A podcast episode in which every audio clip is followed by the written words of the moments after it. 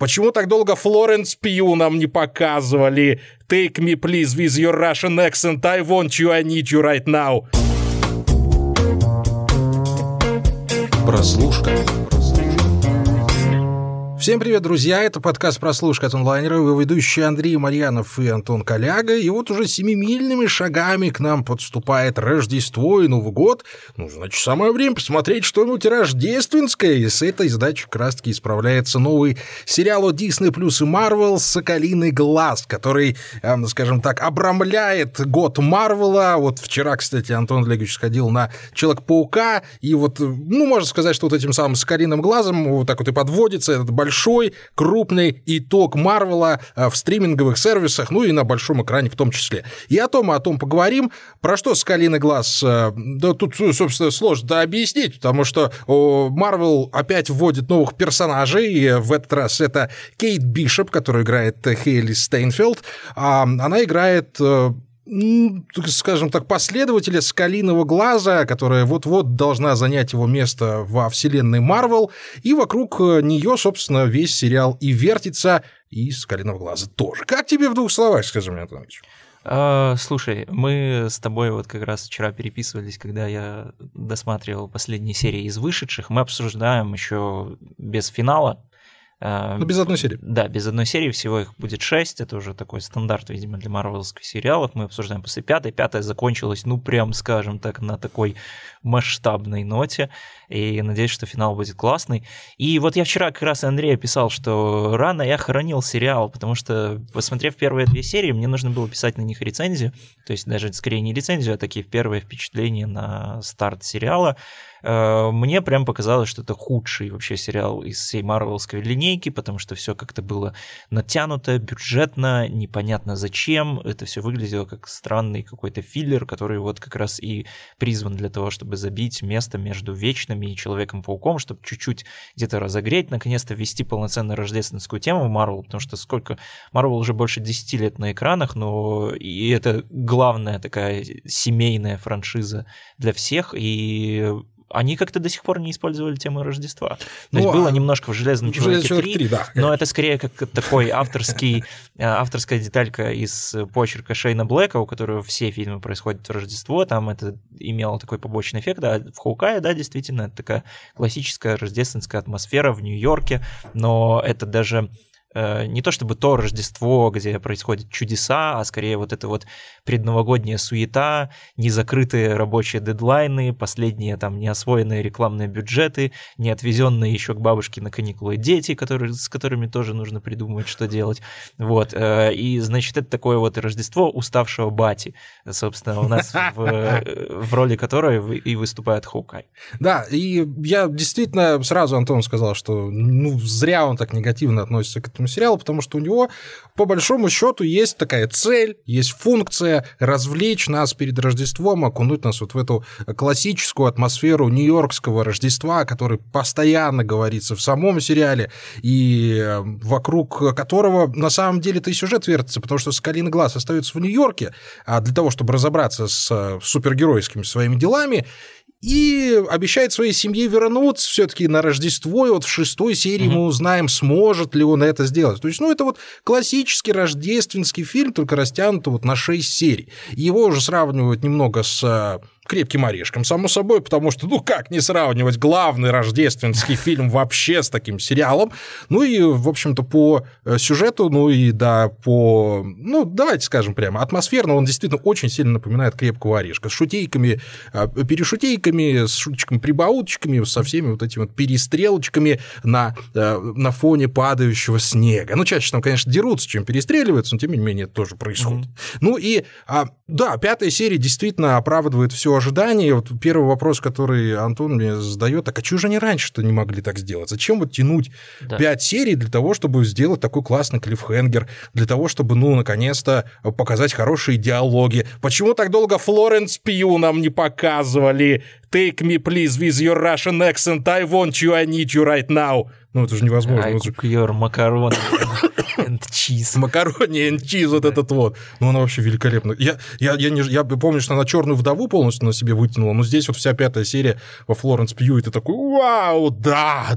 То есть с «Соколиным глазом» происходит ситуация ровно обратную, которую мы видели в предыдущих сериалах Марвел, которые как раз-таки начинались с таким вот масштабным большим замахом и радовали именно в первых двух-трех сериях, а дальше все постепенно не заводилось вот к такой стандартной формуле, что, значит, у нас есть злодейский злодей, которого нужно как-то победить или преодолеть какие-то свои внутренние трудности. Хокай действительно работает по-другому. Это, с одной стороны, это радует, потому что мы получаем действительно неплохой рождественский сюрприз, когда ты подходишь к Новому году без ожидания вот этого чуда и уже ничего не ждешь, лишь бы только дождаться выпить свой заветный бокальчик чего-нибудь покрепче, чем детское шампанское, и лечь спать. А тут вот на тебе и даже не только пятая серия, третья серия, в общем-то, тоже была хороша, потому что там наконец-то показали отличный экшен, наконец-то показали разнообразие способностей «Соколиного глаза», потому что «Соколиный глаз», он же всегда в фильмах киновселенной Марвел был таким сайдкиком, каким-то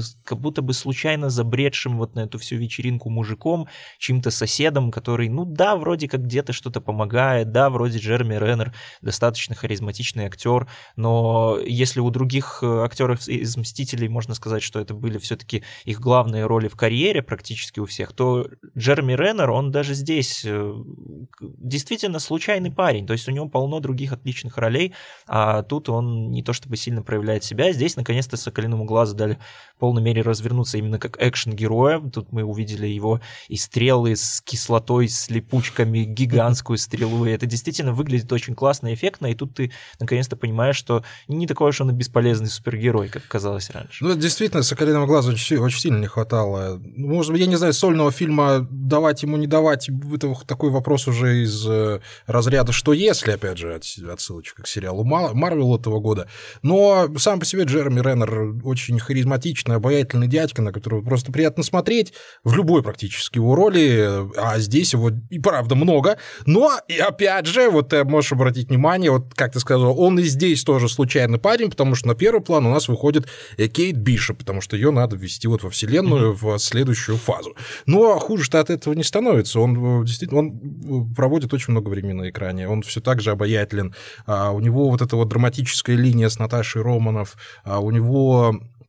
проблемы со слухом, которая ну, великолепно обыгрывается в этом сериале. И вообще, она взялась, я... кстати? Она-то по комиксам у него проблема да, со слухом, да. да, но в фильмах у него никогда не... Ну, на этом, по крайней мере, не акцентировали внимание никогда. Угу.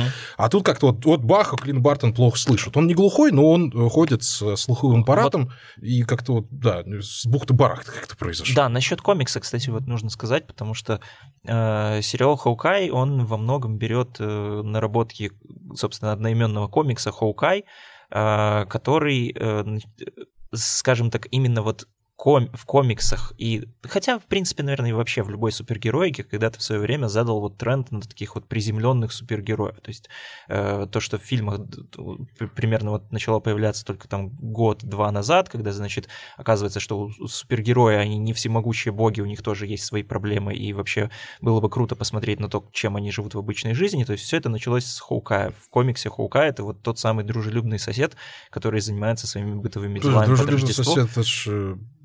Человек-паук. Ну да, это такая отсылочка. А, я тут надо да. успевать ловить, ребятушки, вы ушки-то навострить, чтобы не пропустить вот эти вот шутеечки да. коляговские. Да. Может, он, конечно, не всегда дружелюбный, то есть да, он действительно такой усталый, побитый, замотанный холостяк, он там именно что холостяк, то есть вот это самое главное расхождение с комиксом, которое, на мой взгляд, не всегда удачно ложится в сериал, просто потому что... мы уже давно знаем по киновселенной Марвел, что Хоукай у нас примерный семьянин. И здесь как будто бы тоже такая основная проблема в том, что ему нужно поехать к семье на Рождество, и он хочет там с ней проводить время, но, честно говоря, вот эта линия как будто бы она мешает. То есть действительно, вот знаешь, не дает э, как бы расслабиться. Войти в экшен. Да, войти в экшен, расслабиться герою и, и наконец-то вот с, с, в полной мере там как-то... Потому что я понимаю, что сценаристы все-таки должны вот этот вот поддерживать темп, что Хоукай не может там как-то различать развлекаться и заниматься какими-то своими побочными делами, пока он знает, что вот где-то его семья осталась одна на Рождество. В то же время они, в общем-то, с Кейт, ну, в свободное время могут спокойно там повеселиться, нарядить вместе елку и, и просто почилить, и это иногда кажется странным. То есть все-таки, наверное, либо эту линию можно было бы совсем выбросить, то есть дети там куда-то уехали на Рождество, а он, значит, вот остался там завершать какие-то свои дела и потом приедет. Потому что драма из этого не получается, ее пытаются делать, но она здесь не особо-то и нужна. Ну, с другой стороны, какое Рождество без э, вот этого преодоления и попытки воссоединиться с семьей, потому что, ну, знаешь, как говорят, Рождество — это праздник, в который никто не должен оставаться один, угу.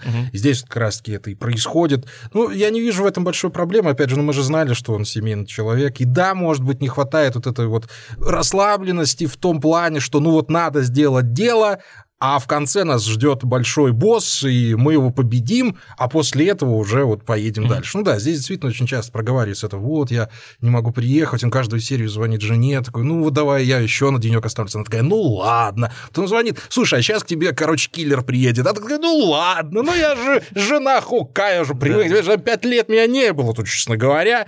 Но ты же увидишь...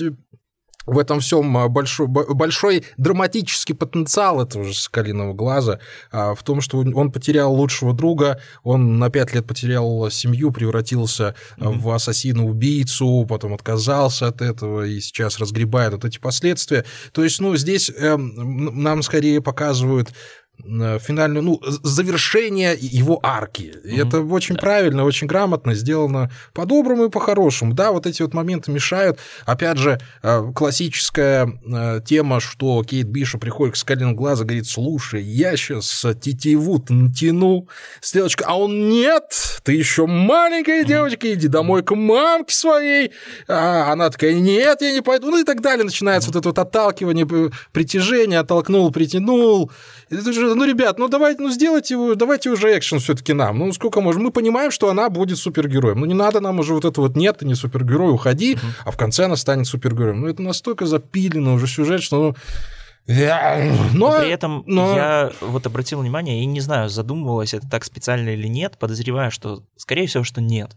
Но... Этот момент, он даже как будто бы стал немножко концептуальным, потому что, как мне кажется, вот сейчас к пятой серии у Кейт и Клинта только-только начинает еле-еле там пробиваться какая-то химия, только-только у них появляются какие-то интересные диалоги между собой. До этого они были вот какой-то абсолютно деревянной парочкой, которая максимально не подходит друг к другу, и с одной стороны, это как бы, возможно, драматургия это не очень, но если так подумать, ну, а как еще должны себя вести люди, которые абсолютно разные, они из абсолютно разных миров, у них э, разный возраст, разные увлечения, разные вообще взгляды на жизнь, они случайно оказались вместе, и они должны как-то себя вести и взаимодействовать, только вот такими вот неловкими деревянными ужимками. Да, ну и более, более того, мне очень понравилось, как они нежно и грамотно подвели к тому, почему Кейт Бишоп, собственно, начала стрелять из лука и драться на кулачках, потому что в самом ее раннем детстве произошел mm-hmm. вот этот инцидент в Нью-Йорке, тот самый две тысячи седьмого да, года, двенадцатого, две тысячи двенадцатого года, ну, я просто хочу вернуть свой две тысячи седьмой, поэтому я иногда теряюсь,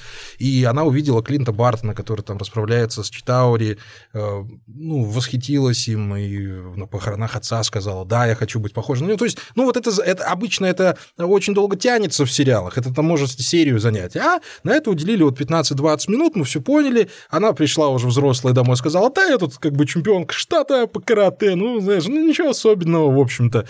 Ну, и, и, и вот мне, мне понравилось то, что ее очень ненавязчиво довели до того состояния, когда вот она вот повстречала Клинта Бартона, уже mm-hmm. была готова к тому, чтобы вместе с ним работать, вместе с ним что-то делать. Да. Ну, а, а, а дальше мы уже увидим, да, вот это вот развитие химии, которое действительно, опять же, к пятой серии становится уже заметной. Да, то есть, получается, она как бы у нас выступает в роли фанатки Клинта Бартона, и здесь нам показывают, что что вот действительно у Клинта Бартона тоже вполне себе могут быть фанаты, и его раскрывают как героя именно через ее такой фанатский взгляд, просто потому что она там постоянно ходит, ему подсказывает то, что, блин, чувак, у тебя нет вообще никакого имиджа, а ты вот такой крутой, а давай тебе сделаем вот этот костюм туда-сюда, то есть это, это вот чисто такое типичное фанатское поведение, которое хотят увидеть своего любимого героя в каких-то определенных проявлениях, хотя в, в первых двух сериях, как раз, которые мне не очень понравились, меня меня эта тема немножко подбешивала, потому что казалось, что это, знаешь, как бы как будто бы какое-то очередное мета-заигрывание Диснея именно вот с фанатами настоящими, которые сидят по ту сторону экрана, которые,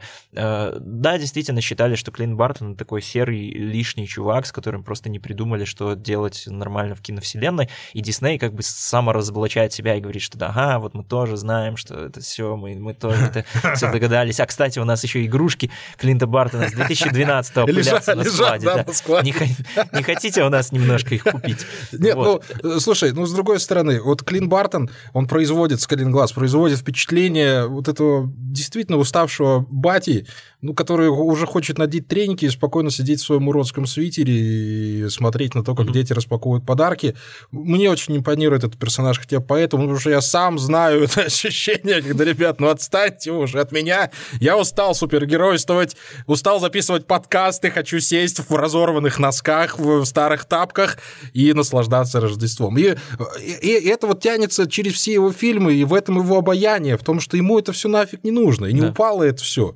Он спасает мир просто, ну, работа такая, ну, она mm-hmm. так, ну, какая есть. У тебя в офисе работа, а у меня по крышам прыгать с, с этим самым, с, с луком. По, по факту главная драма «Соколиного глаза», она и заключается в такой отсутствии классической драмы. Понятное дело, что у него есть всякие разные там моменты жизни, как у супергероя, опять же, вот с тем, что он потерял друга, опять же, с тем, что он стал на какое-то время виджиланте, вот, но они как будто бы уступают все равно, то есть если это в других героях это прямо центральная какая-то линия, то есть тот же Капитан Америка и Баки, например, там «Черная вдова» и ее отношения с семьей, кто еще, да можно там перечитать бесконечно. Ну, с Халком. Да, то... Это же самые дурацкие отношения вообще, которые можно было придумать. Да, то есть здесь здесь все совсем не так. Здесь на первый план выходит вот та самая бытовуха, и мне, возможно, не хватило в этом плане разве что какой-то радикальности. То есть Marvel у нас известна тем, что она активно заманивает свою киновселенную режиссеров там, с фестиваля Санденс, инди-режиссеров американского кино. Ну, слушай, это пока только один раз произошло с Хлои Чжао. Я бы не сказал, что... Не, ну почему? Ну, например, там Дестин Креттон, который режиссер Шан-Чи, он выходит прям с Санденса. Ну, то не только Тайка сейчас Вайтити, это, это инди-режиссер. Кто еще? Ладно, не только сейчас. Э, Капитан Марвел. Ладно, убедил, Анна все. Анна Борден, Райан Флек. Конечно же, все инди-режиссеры. Джон Уотс, собственно, режиссер Человека-паука. У него был случае, отличный инди-фильм «Полицейская это, это тачка». Sony. Подожди, большие фильмы про Паука, это пока что все еще Sony. Ну, хоть они и, входят в киновселенную Marvel. Они входят да. в киновселенную. Но не надо забывать, что все-таки, когда мы говорим про большие фильмы, про большие тайтлы, угу. это в первую очередь продукт студийный. И какого да. там режиссера не приглашай, он все равно должен будет подпорядковываться угу. некоторым студийным правилам, которые задает сам Стивен Файги, как но, главный рулевой. Да, но почему, собственно, почему они их и зовут? Их же зовут не просто так, понятно. Понятное дело, что, с одной стороны, кажется, что э, фильм Marvel может снять любой режиссер, что это просто там какая-то техническая единица и имя в титрах, но на самом деле это же э, просто те кадры, которые когда-то сумели с помощью маленьких бюджетов сделать как-то вот свой полет фантазии проявить.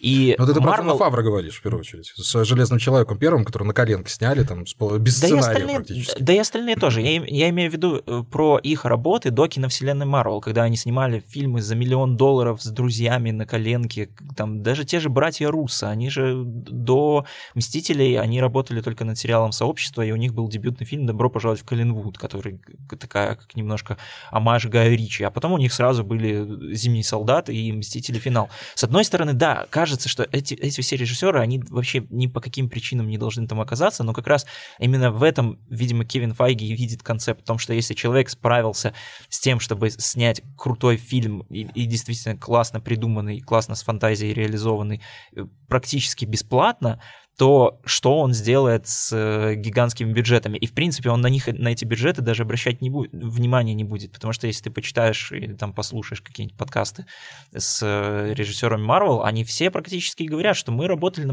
на площадке точно так же, как мы работали над своими инди-фильмами. Ну, с другой, ну, с другой стороны, это можно в ди си-шную вселенную посмотреть и там увидеть Тодда Филлипса с его Джокером и, извините, Кристофера да. Нолана с э, Бэтменом, который, ну, перевернул игру, по большому счету. То есть у нас были две вехи супергероев марвеловского кино, это Бэтмен и Мстители. Uh-huh. Мстители просто потому, что никто никогда не объединял столько супергероев на одном экране, а Бэтмен потому, что он, блин, крутой, потому что это суперфильм, ёлпалы. Так вот, я к чему вообще начал прогонять вообще эту всю телегу? А, и, и вот сейчас вот я пытаюсь просто сравнить Джокера и, и Бэтмена с любым из фильмов Марвел, но это совершенно разные поля, совершенно разные вещи. Там виден творческий взгляд у ди си-шников, здесь все-таки студийный взгляд. Я вот, может, я что-то плохо в кино разбираюсь? Может быть. Ну-ка, приди ко мне. А? Мне кажется, что тебе стоит просто посмотреть какие-то ранние работы. То есть, например, «Вечные» Хлои Чжао, они абсолютно выглядят как фильм Хлои Чжао. В фильме «Тор три» Тайки Вайтити ты увидишь все мотивы Тайки Вайтити. Опять же, там какая-то отцовская фигура, вот все вот какие-то нахождения там семьи, какие-то вот такие очень немножко, знаешь, провинциальный юморок, вот это такой странноватый. Это все, все там есть. У Джона Уотса, Джон Уотс три Человека-паука снял, и три фильма, они очень сильно похожи на его полицейскую тачку. Опять же, это все-таки Sony, это не Marvel. Это Sony, но они входят в киновселенную Marvel. Мы же видим заставку киновселенной, блин, Marvel. Это же персонаж Marvel, а студия это Sony. Ну и Джеймса Ганна мы не можем, конечно. Джеймс Ганн, конечно. «Стражи галактики» абсолютно фильм Джеймса Ганна, как и «Отряд самоубийц», который мне тоже очень нравится. Ну как мы уже увидели, да, действительно. Я чего хотел вообще сказать, то что вот как раз здесь как будто бы в «Соколином глазе» тоже не помешала бы вот эта вот такая рука какого-то инди-режиссера, который смог бы увести действительно в, вот, вот в эти вот дебри. То есть иногда хочется побольше посмотреть, как «Соколиный глаз» просто живет жизнь.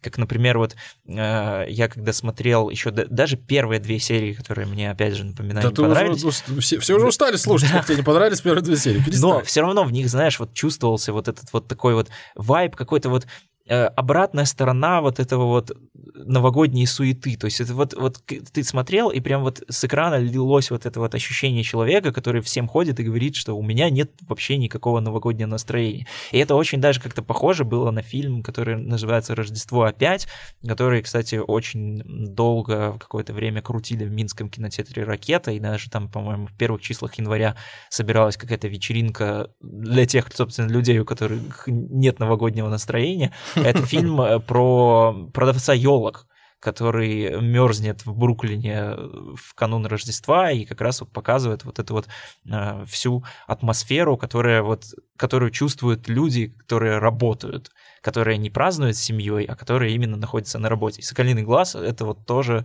то же самое. Я вот подумал в этом разрезе, а кого же можно, кого можно вспомнить из больших режиссеров, которые бы согласились работать на малом экране. Мы-то из телевизионных-то только Фукунагу можем так прям mm-hmm. сразу вспомнить, который действительно какой-то свой киноязык показал в «Настоящем детективе», а потом уже начал переносить его и дальше в, в «Маньяка», mm-hmm. и в Джеймса Бонда вот последнего. Кстати, вот в Джеймсе Бонде замечательно была сцена, снятая одним планом, когда Джеймс Бонд поднимается по лестнице, раз, там, распихивает всех врагов. Вот, вот чистый Фукунага. Вот, вот прям вот mm-hmm. у, у меня аж на душе потеплело, когда эту сцену увидел. Такой, ба, так это же мой родной! Вот же он, наконец-то! А, а, кого, а кого в такой проект приглашать? Ну, для того, чтобы рассказать рождественскую историю, я, честно говоря, не знаю. И опять же... у них... Шейна Блэка, возможно. Ну, слушай... Надо было его сюда скорее, а не в «Железного человека». Шейном Блэком... А может быть и да, ты знаешь... Это я... же бадди-муви ну, тоже. Ну, да, рождественский бадди-муви, это чисто Шейн. Чтобы вы понимали, кто такой Шейн Блэк, если вдруг не знаете, это режиссер и сценарист фильма «Поцелуй на вылет» с Робертом Дауни-младшим. Если я буду неправ, напомни мне, но он же написал «Смертельное оружие». Да, «Смертельное оружие». Да? Да. То есть дядька с абсолютно своим уникальным сценарным почерком. Причем очень интересно даже читать о том, как он эти сценарии пишет, потому что обычно он оставляет очень много пометок на полях, для продюсеров, там, для режиссеров, чтобы они тоже посмеялись даже над, над тем, что фильм не войдет, еще куча комментариев. В общем, очень интересный персонаж сам по себе Джейн Блэк. Поэтому, ну да, вполне возможно, что вот здесь он... Ну, а он мог бы, опять же, превратить в «Смертельное оружие» это все, и что бы мы тогда делали, скажем. Ну, в общем-то, у нас... Было бы больше взрывов. Да, у нас и так там хватает такого вайба, поэтому... Ну, давай вот маленькую ремарку, надо еще чуть обсудить вообще весь год марвеловский. Да или нет «Соколиному глазу»? Вот очень по очень простому. Скорее да. Скорее да, да потому что... Теперь да, точно. Потому что он справляется с работой, он погружает тебя в эту атмосферу, потому что там замечательно, просто прекрасная Хейли Стейнфелд. Я очень люблю эту актрису еще с «Железной хватки». Ну, понятное дело, что она ну, сверкнула вообще на весь мир, mm-hmm. и здесь она показывает себя вот именно не взбалмошной девчонкой. Знаете, как обычно вот приходит этот подросток, ну, даже Человек-паук вот в первых его итерациях, когда он не, не понимает, что делать, глаза бегают, а что, куда, за, за кого взяться?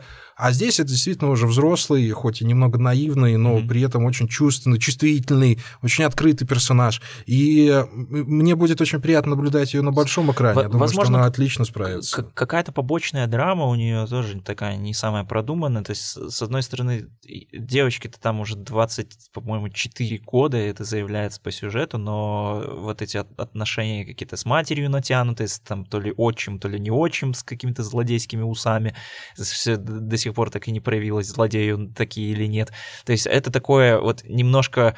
Как, как такое призраки вот этого вот классического сюжета, э, неугомонный подросток э, обретает там своего учителя, и они друг у друга чему-то учатся, вот это вот такая картопацанщина. Но э, когда э, все это уходит на задний план и остаются только взаимодействия именно с Хоукаем, мне очень нравится, что не чувствуется такого вот какой-то, что это вот преемник, и нужно там передать, и ну вот, да, ну вот, да. вот я тебе передаю свой лук, и сейчас я тебя научу, ты будешь что, там куртку ронять и вешать на, на, обратно на вешалку. Нет, это чисто такой вот партнерский бро... Э, манс. Да, бро-систер.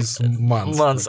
Да, очень там такие странные отношения, но это, да, это скорее такое случайное приятельство, которое, оно вот не давит каким-то своим вот этим грузом ответственности, что тебе вот надо вот это все взять и, и перенять, и ты у нас скоро будешь Соколиным глазом. Да, в общем, обязательно если хотите погрузиться в это... А, я не могу не вспомнить великолепную и смешнейшую сцену с косплеерами в Нью-Йоркском Центральном парке, где... Да, это было. Это, это было, когда Клинт Бартон для того, чтобы разрешить там нужную ему ситуацию, поддается одному из косплееров, и так, а, я умираю. Это, это очень смешно было. Это действительно очень классная находка. Спасибо большое ребятам, которые это придумали. Я от души посмеялся.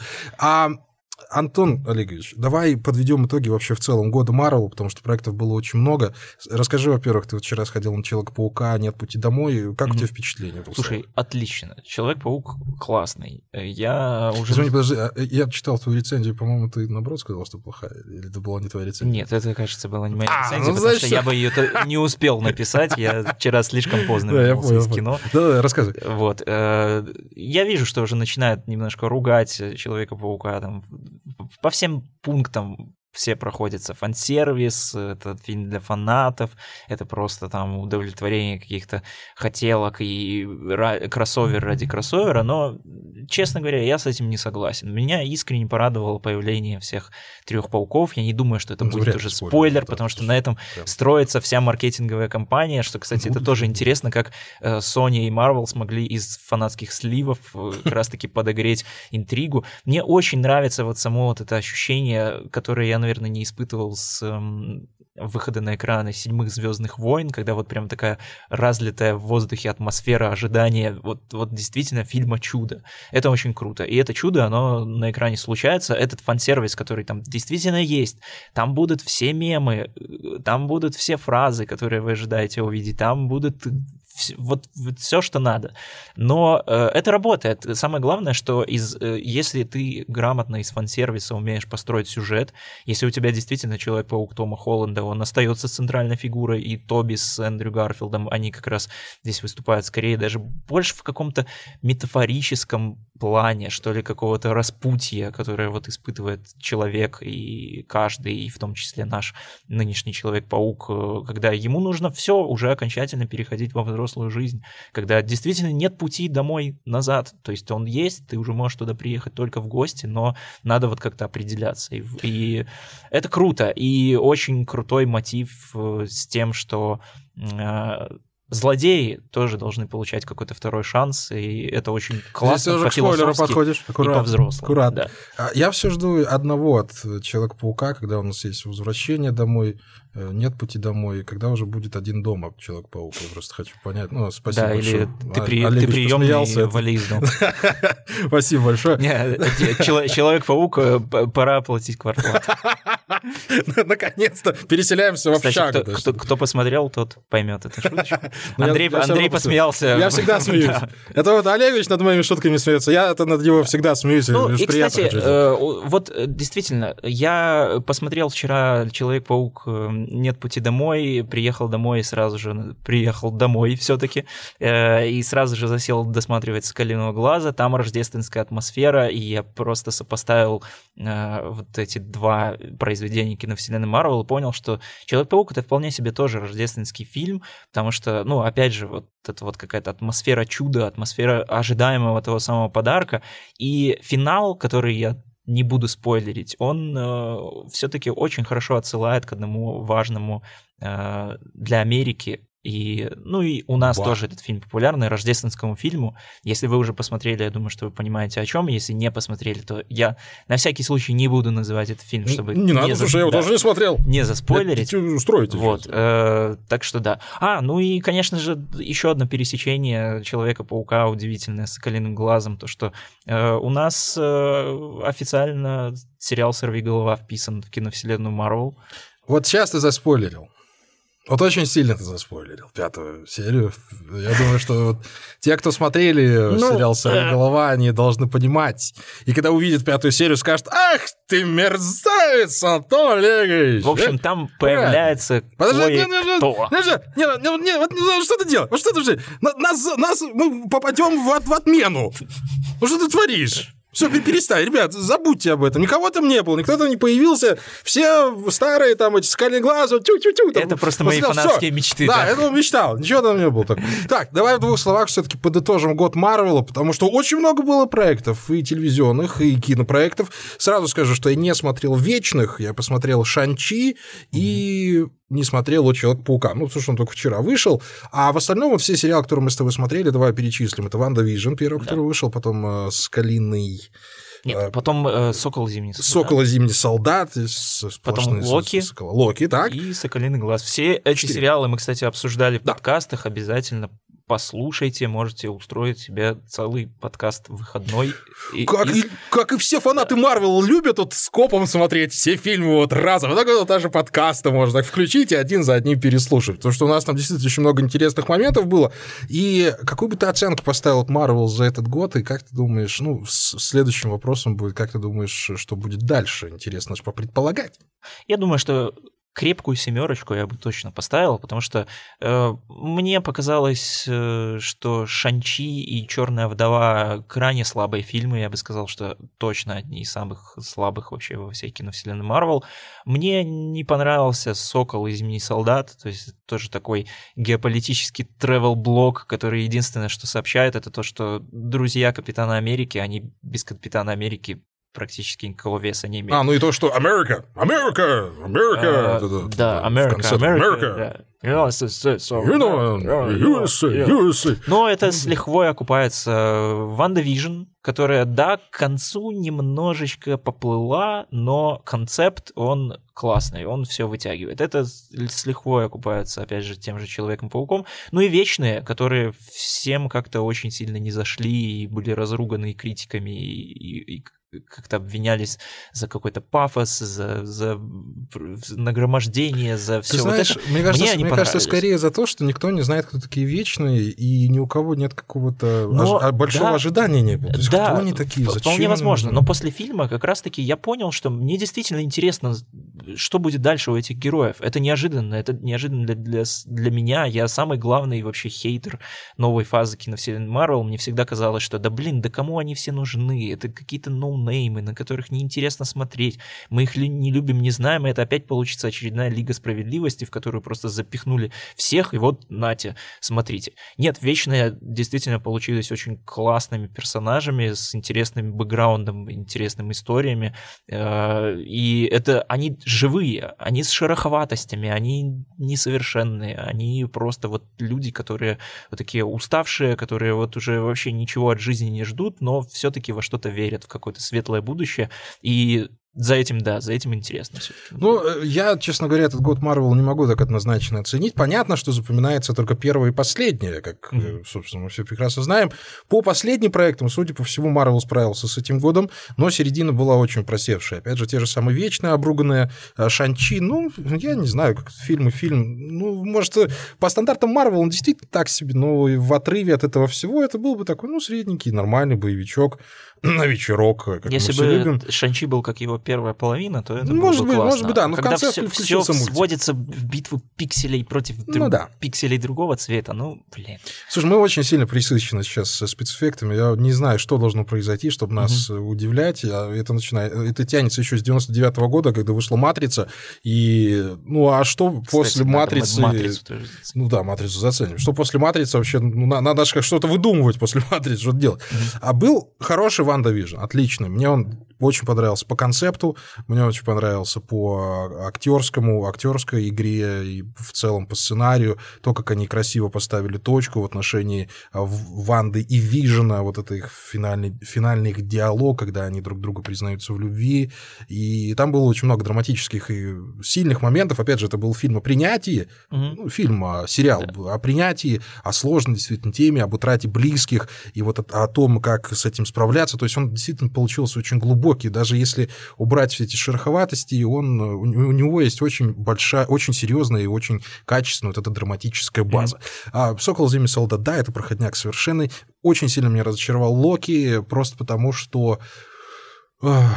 Мы, наверное, чего-то другого от него ждали с тобой. Мы хотели приключений, мы хотели развлечений и праздника. Ну, Локи да, нормальный, да. Я, я наверное, ну, на подкасте, вот... помню, его даже как-то так осторожно похваливал, но сейчас я понимаю, что по прошествии времени к Локи я очень сильно подостыл. Он не остался. Так. Вот знаешь, вот, вот сериал «Ванда Вижн» осталось. Учитывая то, что у Локи как раз самый большой замах да. на, как раз на развитие дальнейшей киновселенной. И он будет но... толкать дальше да. эту вселенную марвеловскую. Вот будем смотреть, что дальше. Но mm-hmm. последнее, опять же, вот если мы берем начало «Ванда Вижн» и конец «Соколиный глаз», да, они справляются со своей работой. У меня такое ощущение, что эта фаза-то марвеловская еще не началась. Вот просто чувство такое, что вот она как будто только раскачивается. И такое ощущение, что вот уже в следующем году вот будет еще что-то масштабнее, будет что-то интереснее. «Доктор Стрэндж». «Доктор Стрэндж», да, мультивселенная безумия, как она будет называться. Да. да. А, к нему мы уже готовы. И, ну да, давай вот сойдемся на том, что, в принципе, Марвел в этом году семерочку заслужил. «Соколиный глаз» мне меня согрел, я бы даже не сказал, что развлек, но мне этого хотелось, и он это дал. Поэтому, да, Marvel продолжает оставаться главным источником фанатского контента в мире. И Стивену Файги салют, и Кевин. Хуза... Кевину Файги салют и Хуза. Ну, а нам надо заканчивать. Смотрите Марвел, смотрите сериалы, слушайте подкаст «Прослушка». С вами, как всегда, были Андрей Марьянов и Антон Коляга. Выпусков в этом году осталось совсем немного. Подведем итоги мы, как уже заявлялось, тридцать первого числа, потому что тридцатого мы запишемся, тридцать первого выложим подкаст. Послушайте их тогда, послушайте потом, когда вам будет удобно. Поэтому пока, спасибо большое за внимание, совсем скоро услышимся. Пока-пока.